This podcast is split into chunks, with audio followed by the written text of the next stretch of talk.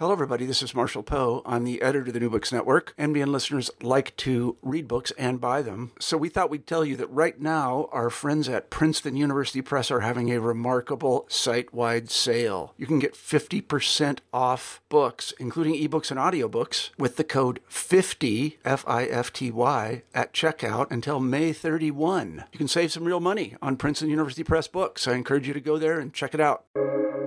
Welcome to the New Books Network. Hello, and welcome back to New Books in Latino Studies, a podcast channel on the New Books Network. I'm your host, David James Gonzalez, and I'm pleased to be speaking with George Sanchez, author of Boyle Heights How a Los Angeles Neighborhood Became the Future of American Democracy, published within the American Crossroads series by the University of California Press in 2021. George Sanchez is professor of American Studies and Ethnicity and History at the University of Southern California. He is the author of the award winning book, Becoming Mexican American Ethnicity, Culture, and Identity in Chicano Los Angeles, published by Oxford University Press in 1993. Uh, his teaching and scholarship focuses on historical and contemporary topics of race, gender, ethnicity, labor, and immigration. He has published several articles in major research publications, public publications, and co edited several volumes as well. He is past president of the American Studies Association and the 2020 to 2021 president of the Organization for American Historians. Hello, George, and welcome to New Books in Latino Studies. Hi, DJ. How are you doing? Well, it's great to have you on, uh, George, again, as we're coming out of uh, hopefully um, maybe coming back into some type of normal uh, and excited to have you speaking with our audience today. And if we can, we'd just like to begin by having you tell us a, a little bit about yourself.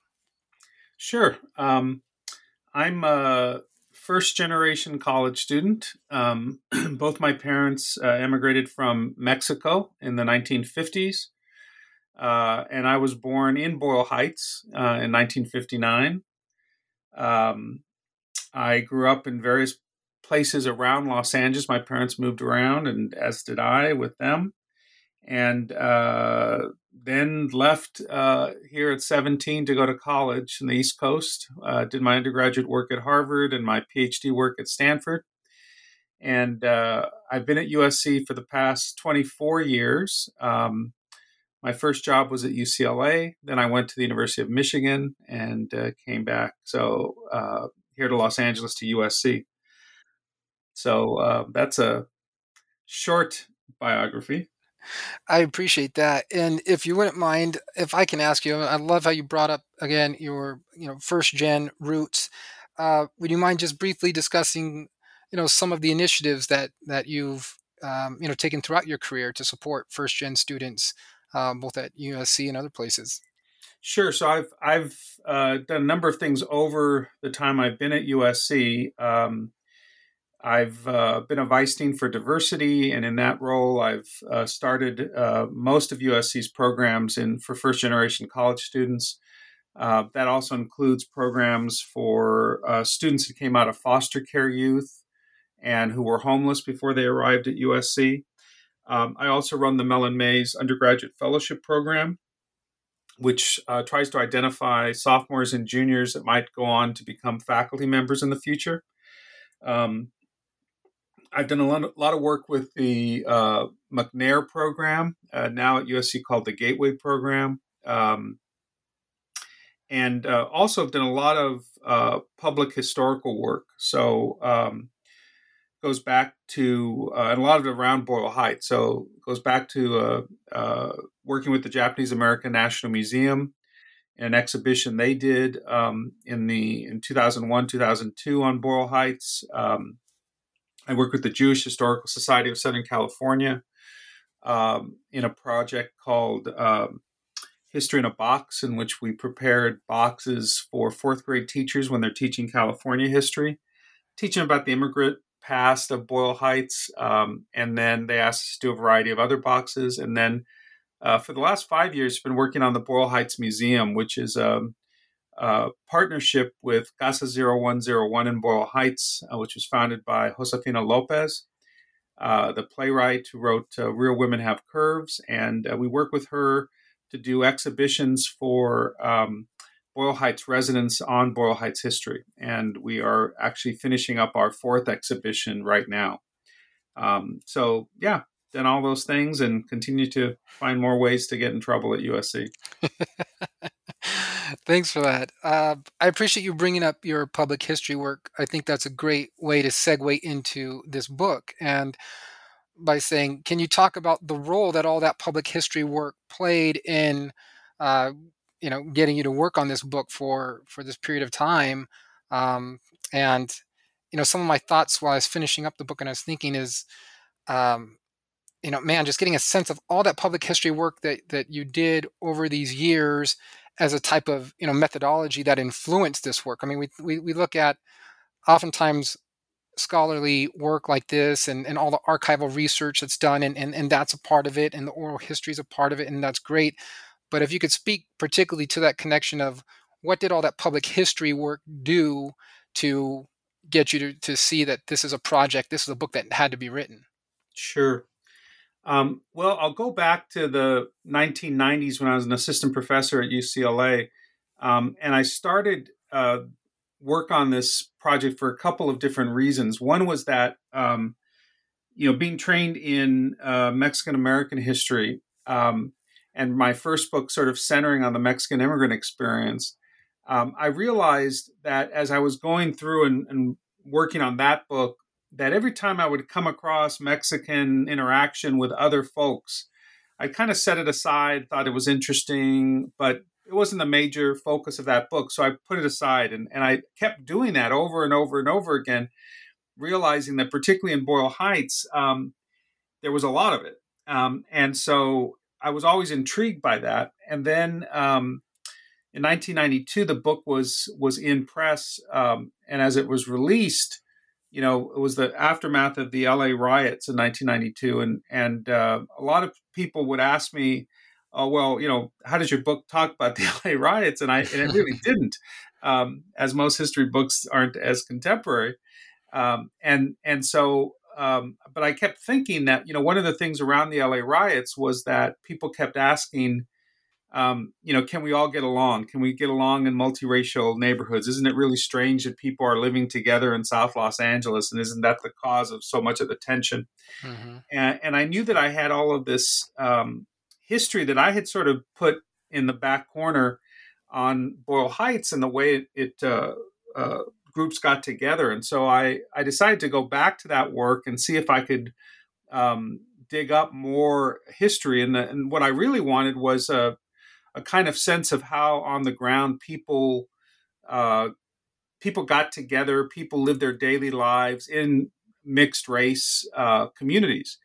Um, I taught, taught a course at UCLA that very specifically um, uh, where we we we recruited uh, uh, Chicano students through MECHA. We recruited Japanese American students through the Asian American Organization. We recruited Jewish students through various Jewish student organizations.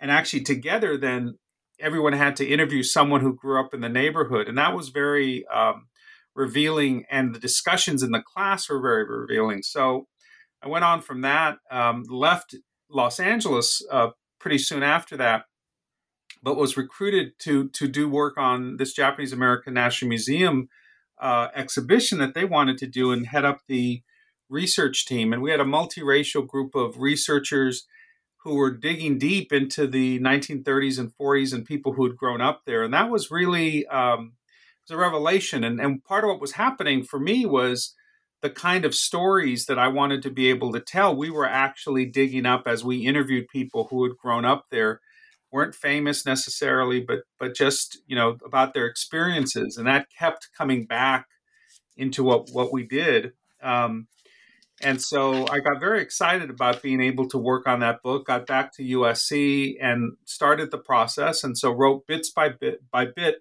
But it really required me to be to retrain myself in um, Jewish American history, in Japanese American history, um, and other other forms of, of uh, ur- urban and ethnic history that I hadn't really had a, a lot of uh, training in.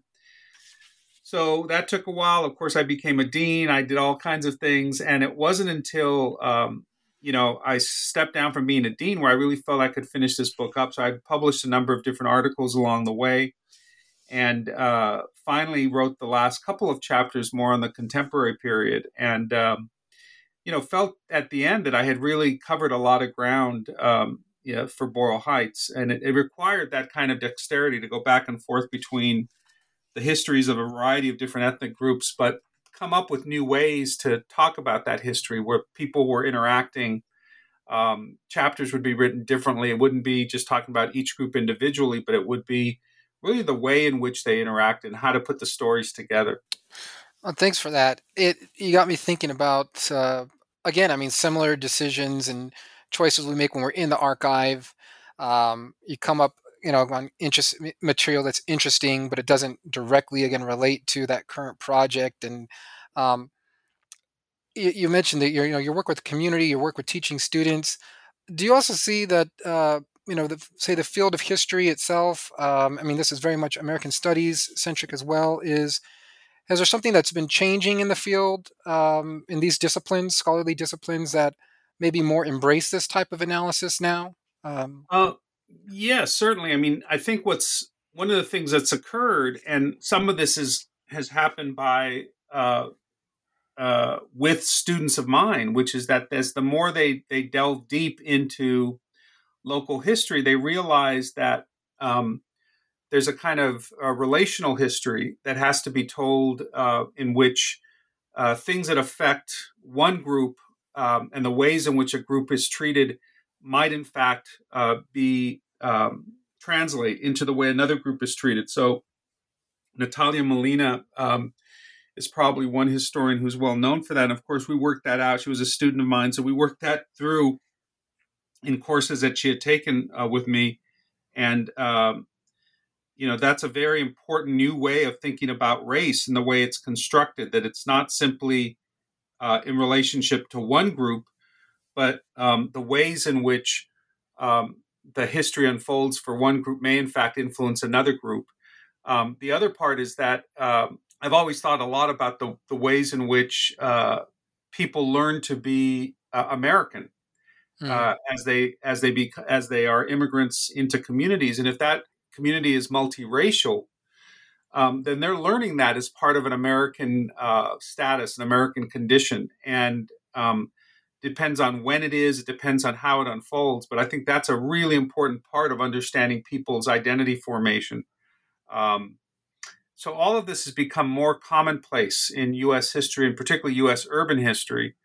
Um, but you know, when when I started the project, certainly uh, people tended to write histories of the barrio or histories of the ghetto that focused on single ethnic groups. Um, mm-hmm and more and more, I think people are finding that that's not sufficient um, to really understand the complexity of urban space, uh, certainly in the 20th or 21st century. Right, right. And Boyle Heights creates, uh, I think, perhaps. I'm trying to think of you know other communities, uh, and and and there are others I think in the United States, but that have that can provide this type of case study, right, where you know m- multiracialism is the kind of shared experience, right? A, a, neighborhood that, as you know, maybe using our common, you know, parlance or vernacular, has, has always kind of been majority minority, uh, or minority majority, which, whichever uh, one prefers, right? Uh, in that way, and so you state the goal of the book is to relate this, you know, story of this inter racial or multiracial type of solidarity that exists in you know Boyle Heights as this as you know the neighborhood develops it's developing with Los Angeles. So, can you uh, take us back to an early Los Angeles or the early development of Boyle Heights and and tell us what was that like? Where does know how does this neighborhood begin? You know, as you know, a piece of Los Angeles on its east side. Sure. Um, like a lot of uh, developing neighborhoods um, in 19th century uh, Los Angeles, um, it was originally intended uh, uh, for for profit and and and aimed at um, more upper class white migrants. Most of most of Los Angeles was aimed that way in the 1870s and 80s as the railroads connected Los Angeles to the rest of the, uh, the United States. Um, and I was intrigued by how that developed and why Boyle Heights essentially lost out on that bid. Mm-hmm. Um, other communities uh, were much more successful, and I compare Boyle Heights, for example, to Pasadena, that started later, but in fact uh, could very quickly uh, build uh, Orange Grove Avenue and and palm trees, and a, a set of Indiana investors would come and develop that, or so many of the beach communities by the turn of the century were were attracting migrants. And Boyle Heights, partly because it was across the river, partly because the the terrain had not yet been uh, developed sufficiently with bridges over the over the river with enough irrigation. Um, it it kind of was slowed down by actually being in the city of Los Angeles, not being a separate city, um, and uh, being a kind of afterthought. Um, for Los Angeles. In fact, that's one of the reasons why the cemetery was built out in at the edge of Boyle Heights because they figured well, that's the the the farthest place that uh, the city's going to going to uh, develop, and so we can we can put Evergreen Cemetery out there uh, as one of the city's first uh, large cemeteries. Um, but uh, essentially, as investors started to realize by the 1890s and the 1900s that that Boyle Heights was not going to be attracting a large number of very well off Anglo uh, homeowners. Um, the people that owned property uh, started to build smaller plots and started to focus on industrial development of Los Angeles, and they um, they began to see it see it as a place that could um, attract immigrants that began to come into Boyle Heights uh, to take advantage of the growing industrial um, factories that were developing um, along uh, in the downtown area and in in areas along the river um, and the railroads. Um, and so, as other neighborhoods were uh, being built up and were being built up with racially restrictive covenants that kept African Americans, Latinos, Asian Americans, and many other white ethnic groups out of those neighborhoods, Boyle Heights was remained open to most. So it was one of the few neighborhoods in Los Angeles, almost all on the east side or the south side, that uh, welcomed everyone essentially to Boyle Heights, um, and uh, therefore uh, became um, a place that everyone landed. Um, uh, Russian Molokans uh, fleeing Russia from the Russo-Japanese War, Mexican immigrants coming up from the Mexican Revolution. Uh, African Americans who came um, uh, escaping some of the violence of the of the South, particularly in urban areas. Uh, Japanese who uh, were fleeing a Japan that was uh, industrializing its agriculture, and then seeing that the situation was better here than it was in Hawaii for for many of those uh, agricultural workers. Uh, Jews who who were fleeing pogroms in Eastern Europe. Um, and then, and then moving west from eastern cities, Italians, the same kind of industrial change um, and a host of other uh, European ethnics uh, coming in. Um, it became a place all those folks could land uh, relatively um, uh, good uh, housing and uh, close to jobs in, in industrial Los Angeles as that, as that was developing. And so in the teens and the 20s, that's really who became to, began to dominate Boyle Heights, a, a rather incredible mix from all over the world. Thanks. You you mentioned there, um, you know, how Boyle Heights loses out, you know, again in this competition, you know, for uh, again affluent white migrants, mostly coming from, uh, you know, Midwest, but other parts of the country, the South, uh, East, etc. Um, in uh, it's early on in the book that you referred to Los Angeles as an innovator, um, right? In and racial inequity and, and racial formation um, for uh, early Los Angeles and, uh, and and the nation as it is. So tell us a bit more about. That's not what most people think about when they think about the history of, of Los Angeles or Southern California broadly, right? That you have cities in Los in Southern California broadly that are innovating racial exclusion and and leading to what you develop you, you call urban apartheid. Can you speak more about how did that work? What did they do in in uh, you know, Southern California, particularly without, again, the cover of, you know, say Jim Crow laws like they had in the South. Sure. Um, well, what Los Angeles became known for two two very specific things. One was that it it um, it innovated uh, the use of urban zoning, so that uh, large parts of Los Angeles um, industry was zoned out of it, and particularly here, the west side of Los Angeles became an area where it became very difficult to build um, industrial uh, factories um, in areas that were seen as really uh, for residential use only. And industry itself was restricted to um, certain areas like the downtown area, like the area along the Los Angeles River, like the port area. Um, and uh, most of Los Angeles was therefore zoned for um, for residences alone and small businesses.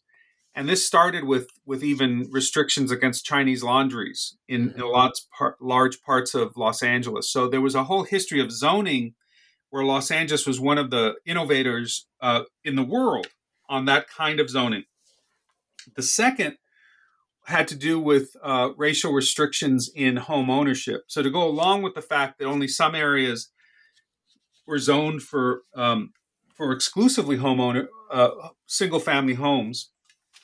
The other thing you got is that they were not yet developed, so they were being built and embedded in in their uh, construction, in their initial um, uh, paperwork uh, to be bought and sold, were restrictive covenants against certain races. Um, uh, first, being in um, you know purchasing them, and then eventually uh, in in actually uh, living in homes. Um, and so you had Los Angeles most because it was developing in the late 19th and early 20th century. A lot of the homes were new, but right off the bat, these whole swaths of community had racially restrictive covenants. And in fact, I go over in the book how some areas, um, you know, this is dependent on people following up in the law, and some areas were seen as almost examples of what you shouldn't do uh, because they, the the the courts were willing to take um, people's homes away from them if, in fact, that that uh, law had been violated. So um, very clearly, uh, African Americans were restricted uh, tremendously to where they could purchase homes. Um, but so were Latinos, so were Asian Americans, and uh, in most parts of Los Angeles, so were Jews and Italians. Um, and there were brand new areas on the south side and Palos Verdes and so forth where that there was just very strict racial restrictions on who could purchase, and that wouldn't go away until um, the World War II era. Um, over time, even as things um, changed, the leader in this was the real estate um, companies, mm-hmm. and particularly the Los Angeles Realty Board, um, would really uh, come down very hard on any realtor who who would sell uh, uh, against these restrictions.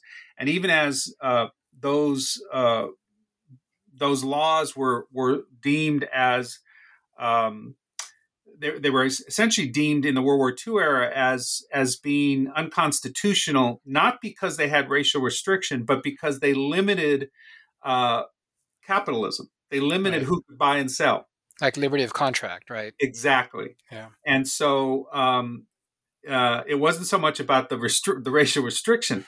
so even as that uh, went away, um, they found other ways in which to um, restrict uh, the the purchasing, buying, and selling of, of homes. Um, and uh, during the World War II era, eventually uh, the European ethnics uh, were allowed into a lot of neighborhoods they had not been allowed to, into before on the west side of Los Angeles and the San Fernando Valley as it started to develop.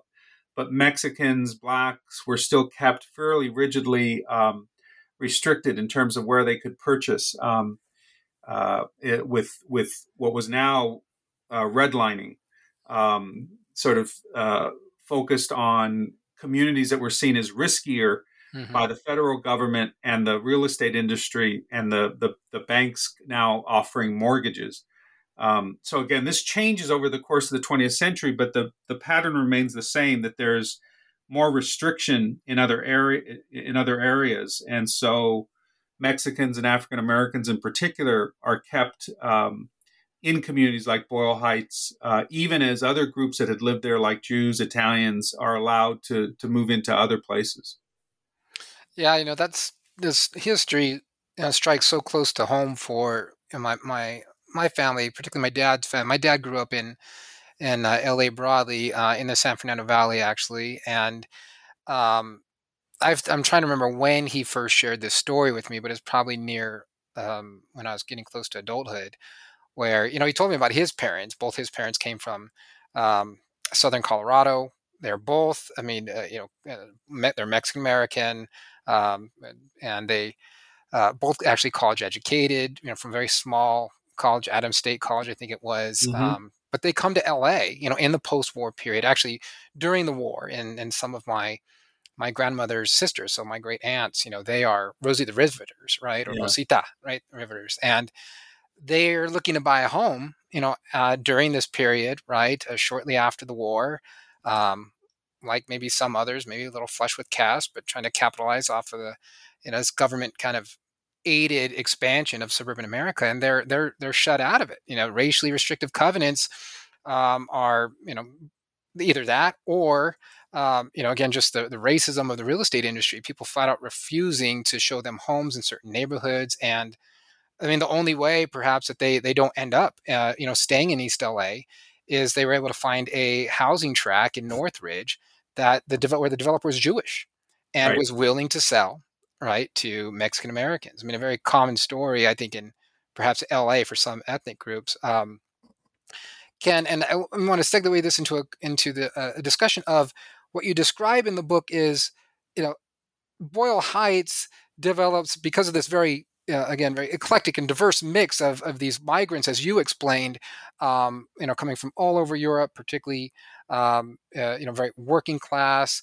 um, you know also many of them leftists um, and kind of mixing into east la which you know has mexicans you know has eventually there's there's african americans that are moving in you know at that time too.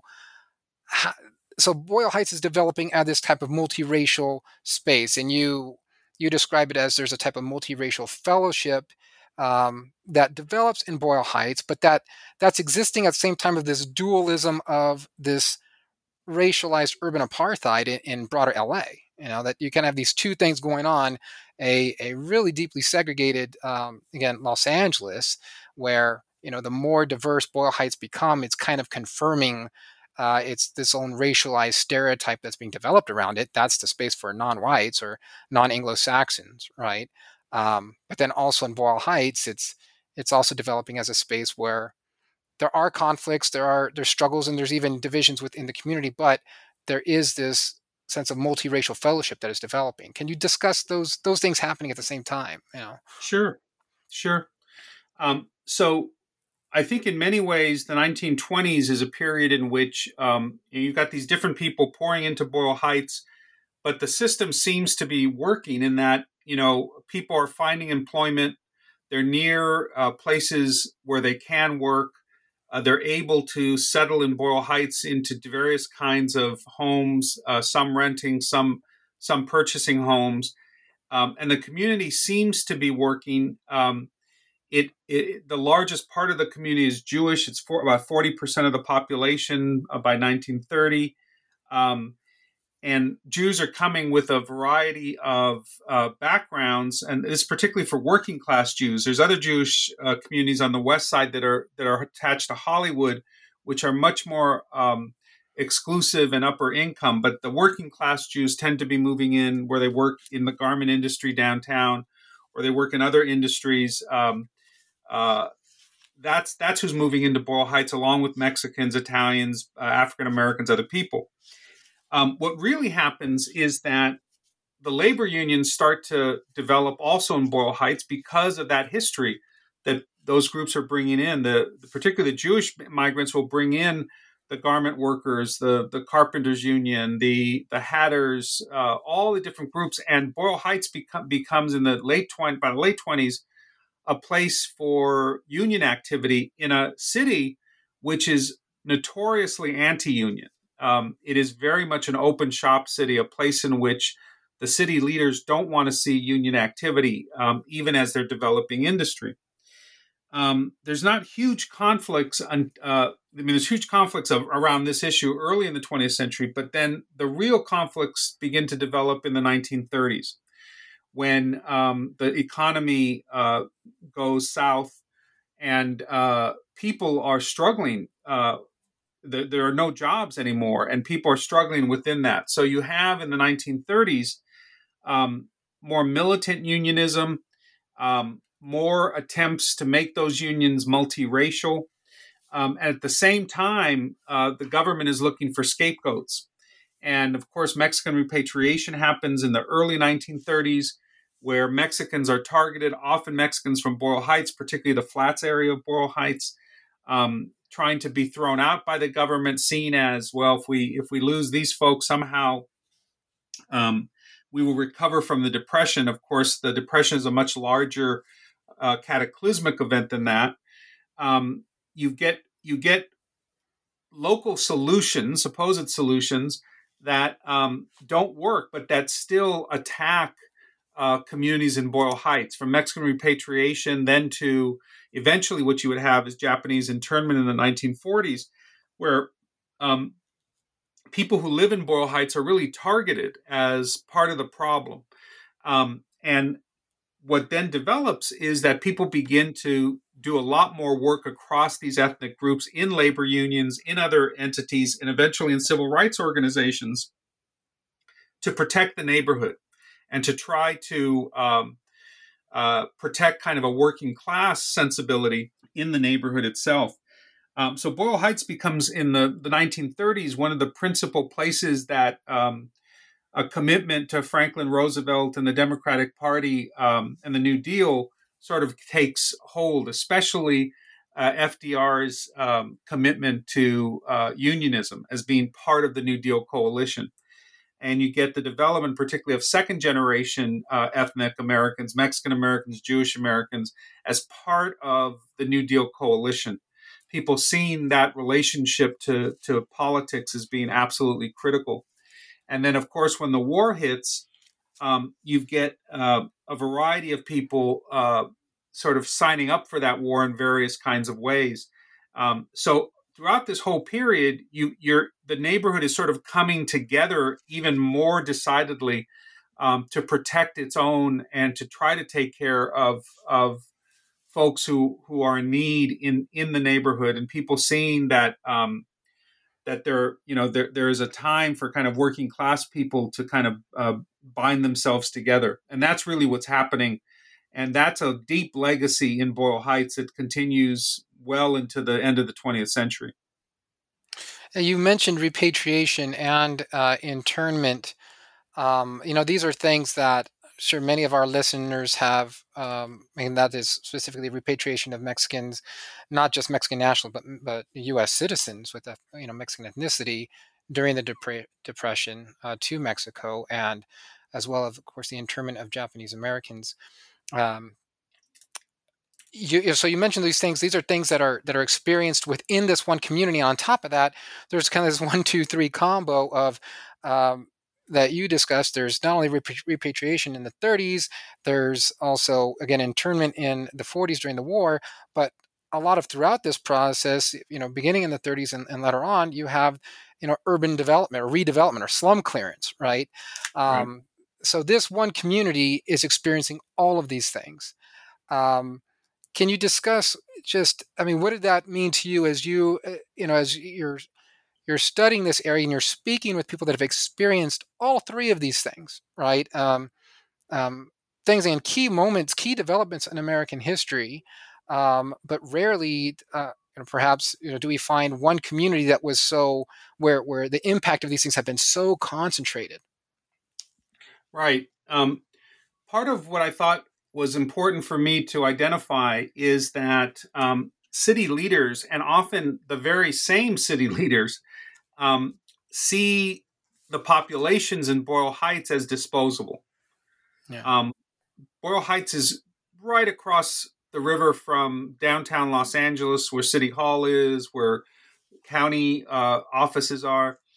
And so often it's like the first area that one thinks of for renewal. And renewal often means if we move out this population, then new visions of what might be in the future for Los Angeles can be constructed.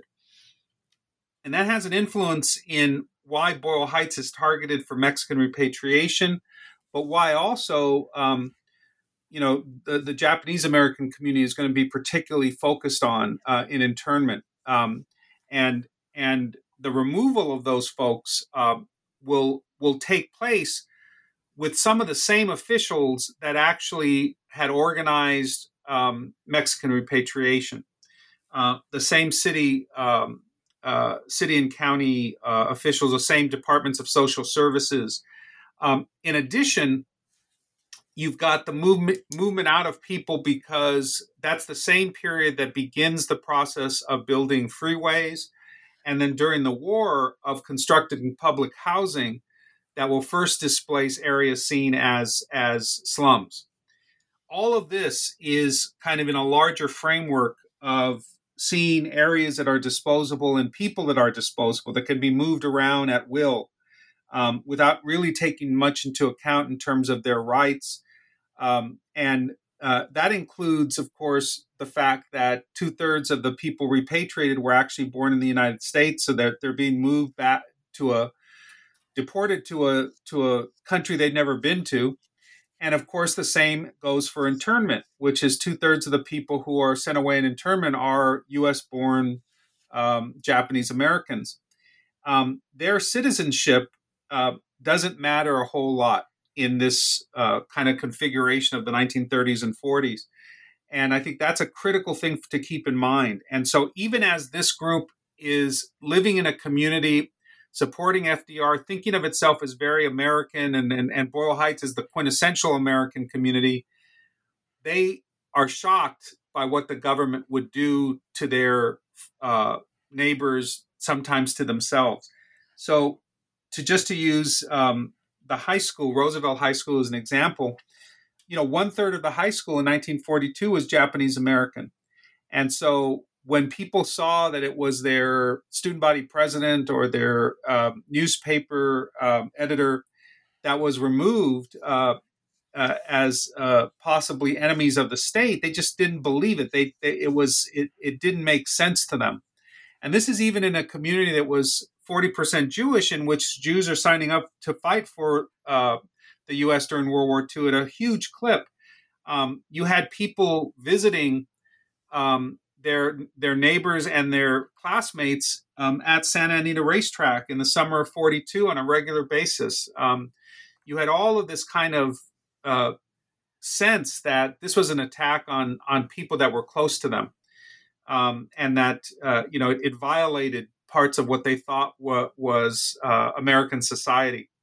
Um, and so uh, I'm very intrigued by that tension um, in kind of neighborhood identity. Uh, that, of course, you know, it's a wartime, and so lots of things are changing and happening. But it it uh, it kind of um, it, these things sort of go together, particularly from the vantage point of seeing the way that local officials treated this particular community um, as as uh, utterly able to to to be able to be moved about like this. Um, and literally the same officials. Um, I, I, do some work on John Anson Ford, who's a LA mm-hmm. County supervisor who comes in in 1934, and uh, he is trying to resurrect Mexican repatriation throughout the his his tenure. And in fact, he finds himself on December 7th, 1941, in Mexico trying to strike a new deal for repatriation when Pearl Harbor happens. And all of a sudden, he has to come back. And immediately, um, he he tran- transfers into trying to find solutions uh, because the first impul- uh, impulse of the government is to um, arrest uh, people who were well known in the community because they were uh, religious leaders, civic leaders, and that leaves a lot of Japanese American families without the head of the household. And all of a sudden, the the county has to take care of these families that were left that way. Well, okay, so maybe we should move them maybe we should uh, push them together and have the government take care. You know, this the same kind of impetus that uh, had happened in Mexican repatriation. So uh, I'm very intrigued by the interconnections of this, uh, often with the same government officials. Yeah, I mean, there are several parts of uh, you know this part of the book that really, um, I think, shook me. I mean, one of them, I mean, just the, as you mentioned, the letters that occurred between classmates of, uh, you know, Japanese peers that were interned writing to you know their classmates whether african american uh, mexican or some other ethnicity about what their experience was like. Again uh, some of these classmates going to visit visit them. I mean that just shocked me. It's what it's what i love about uh, frankly i think studying and exploring history. I'm just i'm i'm always surprised. Um, you know there were there some of those moments for you i mean i don't know was the john anson ford story too i forget he's got this uh, there's a friend of his that's Japanese American, and so he has like some type of friendship with them. I don't I can't remember if it's a business relationship or what, but his this own close associate of his is also interned, and you know this associate writes him a letter, right, trying yeah. to explain him what this process of, of like about how his rights have been stripped from him. But meanwhile, they have this again long relationship, uh, and you just feel the tension, uh, you know, again in that letter of, of what's going on, uh, you know, in this period. I mean, so again, just any other moments like that, just just you come across a document, you hear again one of those experiences. Just, I mean, you know about these developments, you've you've known about them for a long time, but just they just shake you and they re they really reposition your view of how people are experiencing this on the ground in in a whole new light. The the the story, uh, you know, there's there's those, of course, of people who are on the, uh, you know, in the government it, it, gives you a sense that that you know Japanese Americans are integrated into the life of Los Angeles and of this neighborhood in a way. It's not simply a separate entity and a separate community, but it's mixed. Um, and and um, I like to always refer to the story of Molly Wilson, who's this African American teenager who I met um, when she was in her 70s and brought us these letters uh, to an event that I sponsored uh, and these were the return letters from uh, her Japanese American classmates from internment camps. She had she had been furious because her closest friends, as she entered Roosevelt High School, were being taken away from her. So she decided, as a personal protest, to write them each week. And so she had all of the return letters that came from her friends, and she they're now deposited in the Japanese American National Museum Library. Um, but you know, there was always this interesting kind of dynamic because you don't think of, you know, girl friendships as having that power, particularly for 15, 16, 17 year olds. But here you had this real impact on this one African American young woman who felt, you know, my friendships are being violated. And I, and I thought about that for a very long time. And, um, we kept wanting to interview her with her friends, and we finally were able to do that through the Japanese American National Museum. And it turns out that they told a story, the, the Japanese American friends, that made everything make sense. In that Molly had grown up um, in Boyle Heights, and they had all gone to middle school together before high school mm-hmm. at Hollenbeck Junior High School. And, um, you know, Molly had experienced racism at the junior high. She had been a very popular kid. She was going to uh, be running for a student body president and in the middle school. Uh, clearly, she would win. And the principal called her in and, and suggested that she not run, that it wouldn't be a good symbol for the for the school. That Molly became um, the the class president of Hollenbeck High School, uh, Hollenbeck Junior High. This is the late 1930s. And you know, Molly was very proud. Her parents had taught her to be proud. She she sort of left, didn't know what to do, and her friends, all of whom were also very popular Japanese American students, um, said, "Molly, you know, we're not running for anything. We're all boycotting the student government election if they won't let you become president." And so they all stood stood by her and it made now for me sense of why as she was going into high school she wanted to protest her her um, her wonderful friends and classmates being sent away um, because these people had already stood up for her. And so that's that gives you a sense of how friendships are constructed at those ages and how powerful they are. Um, you know these are not uh, simply bystanders. These are people whose lives are intertwined with each other and have supported each other even through tough times Um, and so the violation of one or the other is going to make a huge difference for people. And I think that's the way the Japanese American internment felt for a lot of the people that grew up in Boyle Heights. It felt like a violation of their community and their friendships.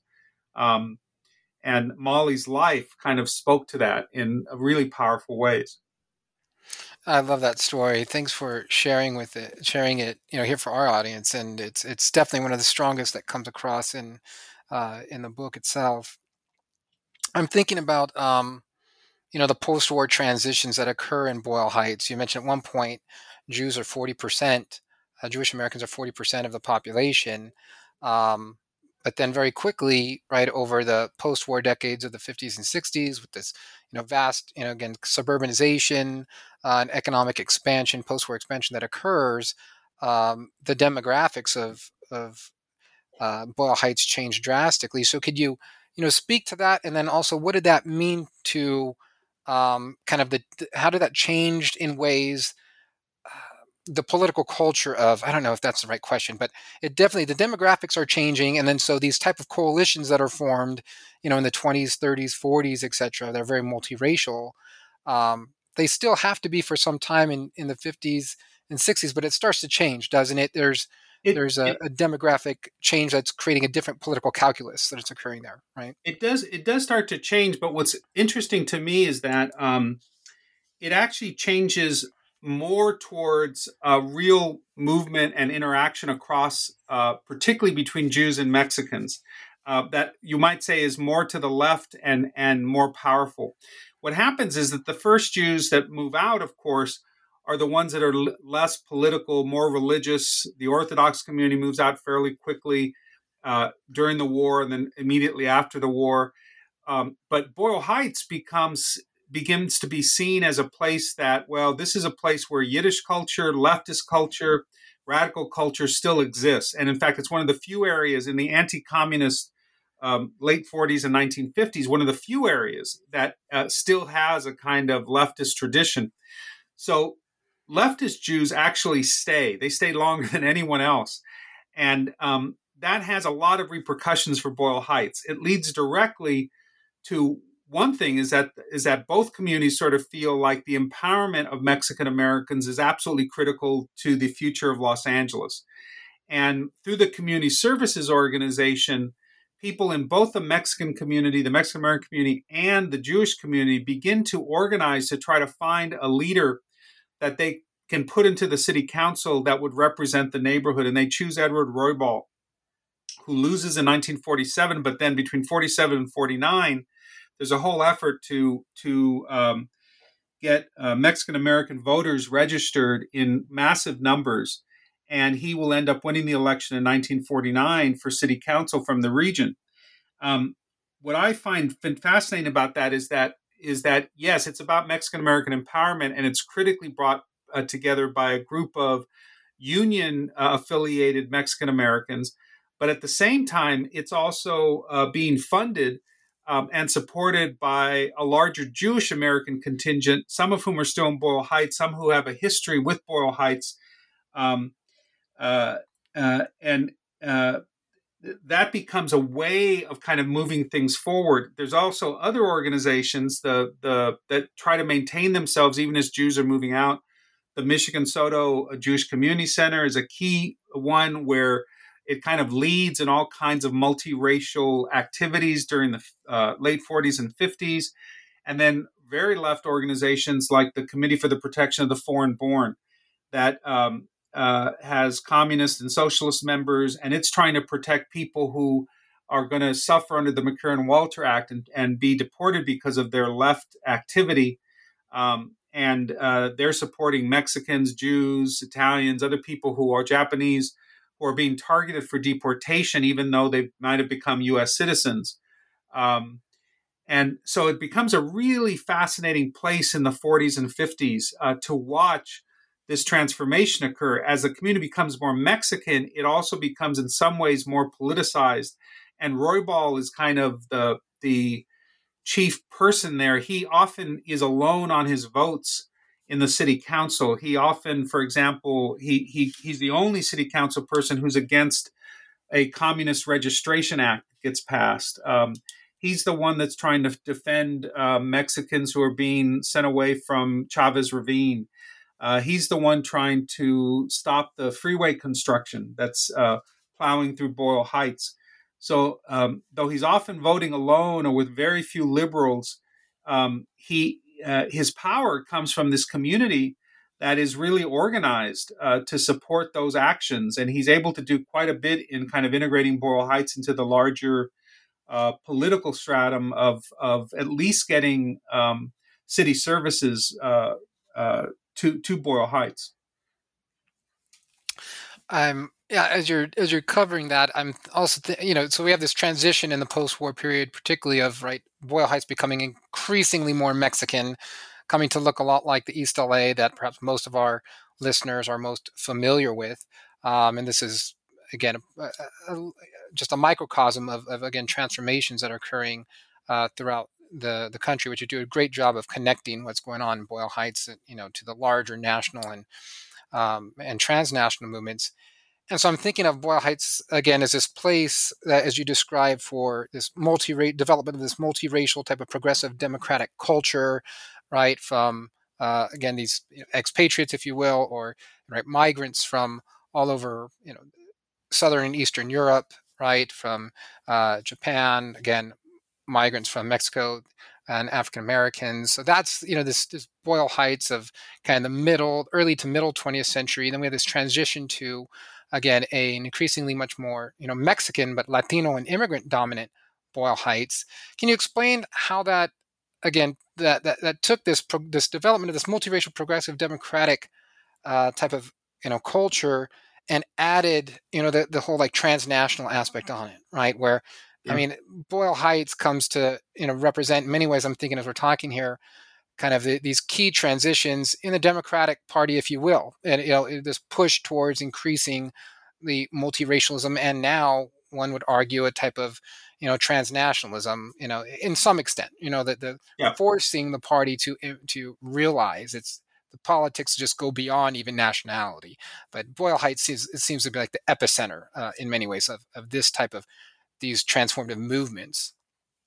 So part of what happens um, is those public housing units that were constructed in the World War II era uh, by the 50s and 60s now are housing some of the, the most vulnerable migrants to Los Angeles. And that, that includes both uh, Mexican uh, immigrants and particularly Mexicans coming out of the Bracero program, but also uh, African Americans coming up from the South um, and so th- they become multiracial in a different way with both African Americans and, and Mexican Americans. And that leads directly to the student movements uh, in the East LA schools. And I look particularly at Roosevelt and Garfield and, and uh, Lincoln High School, um, where there's a student walkouts in 1968, um, really with Mexican Americans learning from what they've seen in terms of the Watts riots and in terms of the war on poverty uh, uh, protests that were in the, the mid 60s, um, leading directly into a public posture of, of walking out of their high schools to protest the, the horrible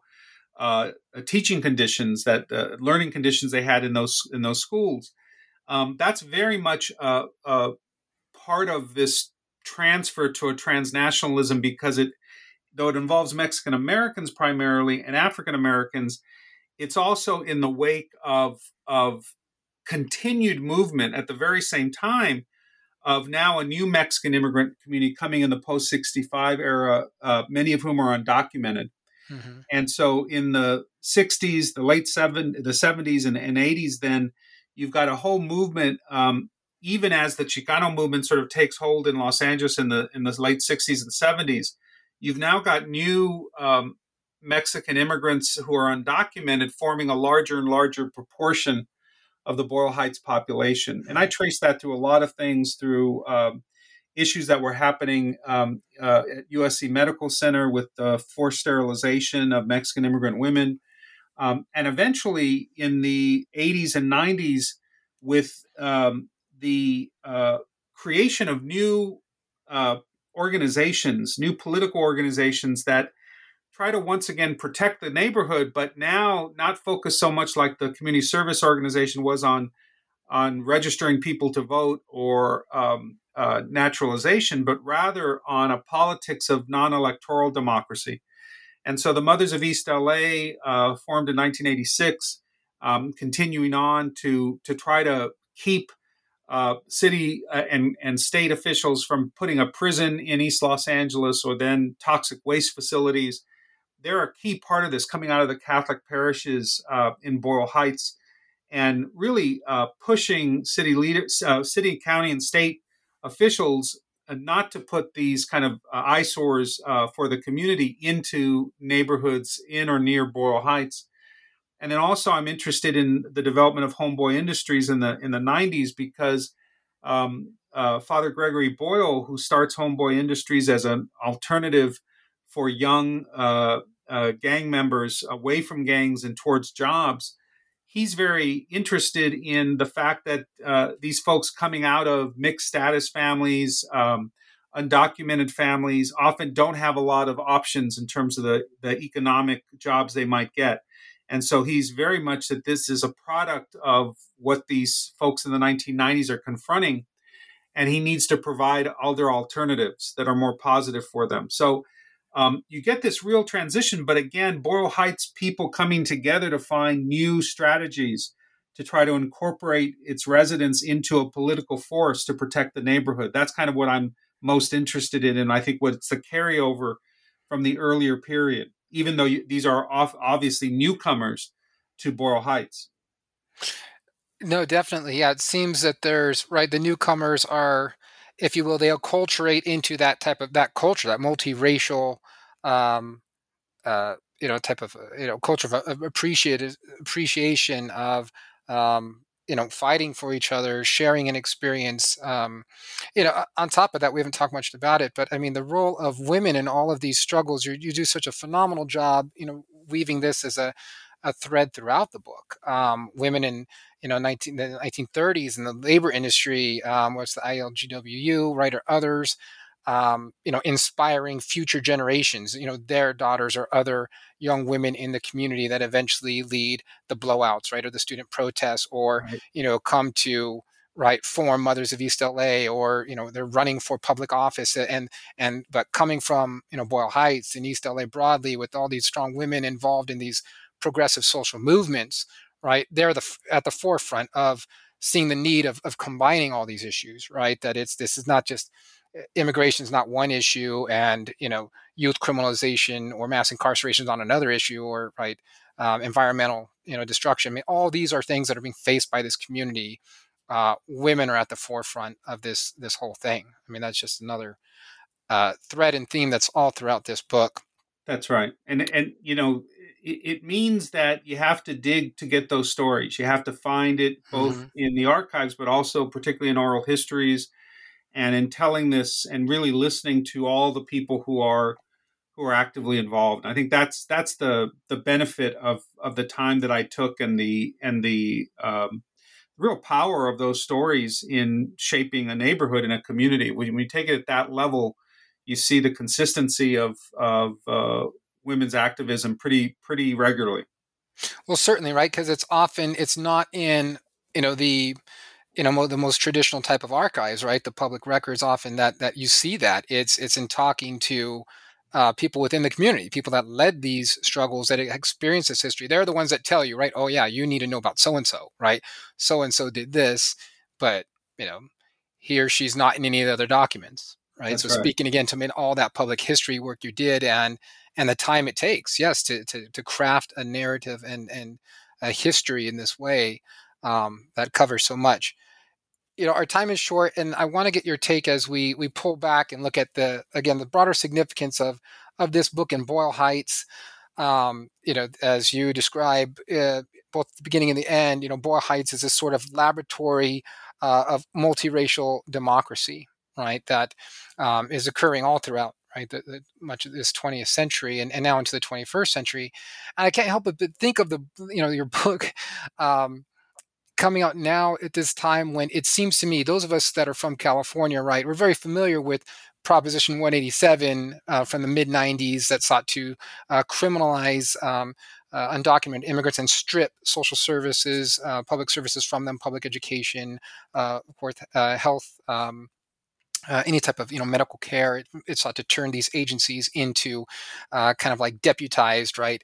Um, the border patrol. It, it, I mention this because to me it seems, and maybe to some of us it seems like you know the country as a whole is having this Prop 187 moment, right? This backlash uh, against the increasing demographic change, uh, not just multiracialism, but you know, kind of the, the vast multiculturalism, um, multiculturalism that's been occurring for decades, uh, the, the, transnational movement of people. And I just want to get your thoughts on, you know, Boyle Heights as again this this laboratory of democracy. What's the message you hope um, readers take away from it, reading it within this context? You know, we are not out of Trump's America, uh, not by a long shot, right? right. Uh, we are not against this backlash again against this you know diversification, something that Boyle Heights is a case in point has been experiencing for decades, right, through these right. global and domestic transformations. Well, I think you know the United States is in a critical crossroads at this point where it has to learn what is it going to mean for us to be a multiracial democracy you know as if we move forward. And can we do it? You know it's a question mark and how do we learn? And i think you learn from communities like boyle heights.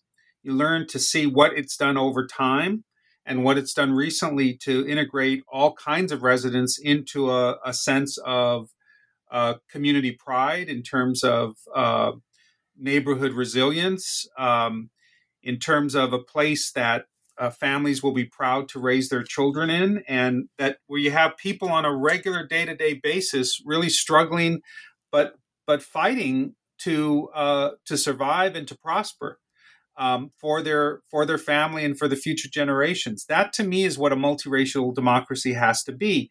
It's not going to just happen out of Washington or out of Sacramento. It's got to happen at the neighborhood level.